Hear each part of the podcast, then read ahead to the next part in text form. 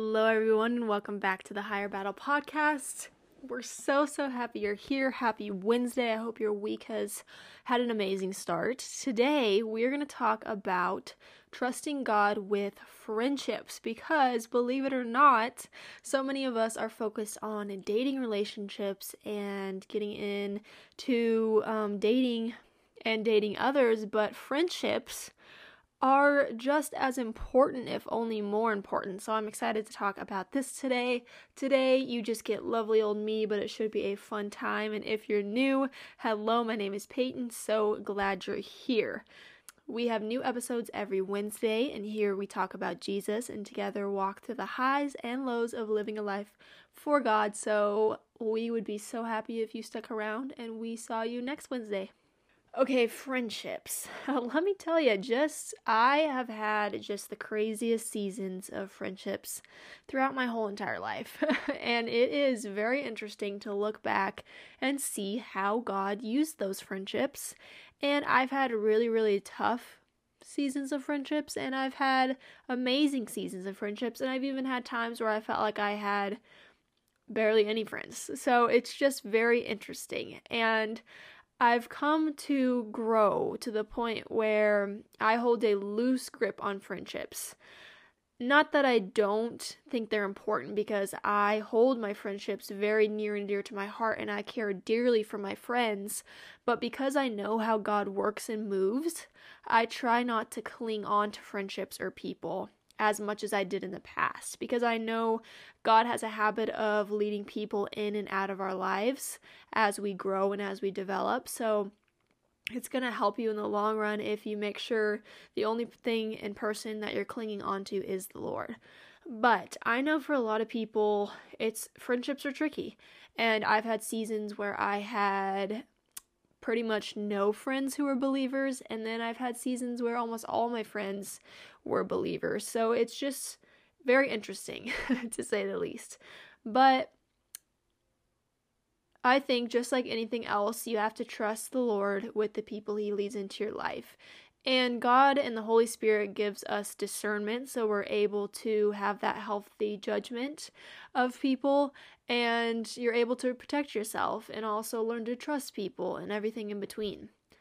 And I had a lot of seasons where, you know, I've always been a person that necessarily doesn't have a huge group of friends. I have one or two extremely close friends, and then I have a bunch of just regular friends, I guess, that I hold near and dear, but they're not as close as your best friends. You know, we all have friends like this.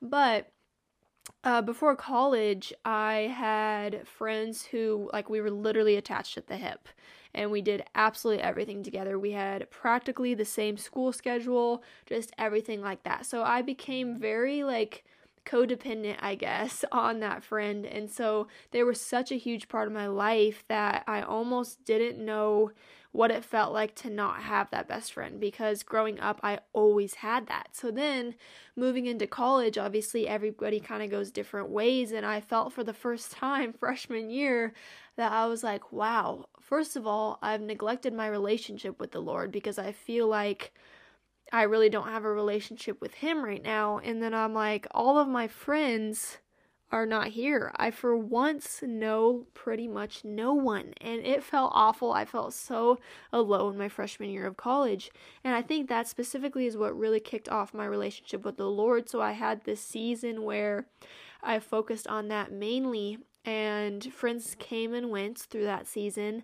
And it, with my relationship with the Lord, I came to understand that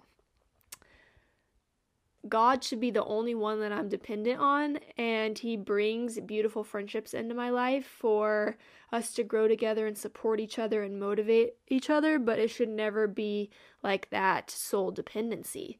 And so then I joined a community a lovely Christian sorority, and I met a bunch of friends there who I'm still friends with, and that was just amazing and incredible. And I love how God worked through that.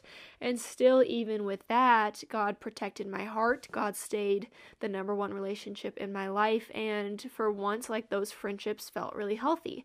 And I've had friendships where it was very one sided for a really long time before I knew how loved and valued I was by the Lord. I had the hardest time with people not, I guess, giving back what I give. So, like you, you guys know, the the one sided friendships or the one sided relationships feel awful, and it feels like you're doing all the work, and it feels like um you're supporting this person, you're doing everything you can for this person, you're making this person happy, and then you just feel none of that in return. So, I mean, there was a little bit of probably false expectations on those people, but I was seeking what I could only find in the Lord with friendships and relationships. And so I really had to take a step back. And thankfully, I have amazing friends in my life now, and I also came to realize that everybody's different and everyone is, we're gonna always have different relationships with people. Like, my relationship with one friend is not gonna be the same as my relationship with another friend. So I kind of had to come to that realization. And I think overall, if you know who holds your heart, Jesus, then it's going to save you like a heartbreak in friendships and relationships. I'm not saying that people aren't going to still let you down and you're not going to be hurt by it, but your heart isn't going to shatter when a friendship ends or a relationship ends with like a dating relationship. So I just want you to know that when it comes to friendships, to make sure that you're not fully dependent on that person because especially if like you're a girl and you don't have a boyfriend, like all of your girlfriends are the most one of the most important people in your life so you can kind of get really attached to them and that friendship and uh, you love that friendship and it's so important but you have to make sure that you're not placing those friendships above your relationship with jesus. And i think if you're having a really hard time finding friends getting in a community or a group definitely helps. I had to find really my only standards for um, finding a community was that it was Christian based because I just really needed that fellowship,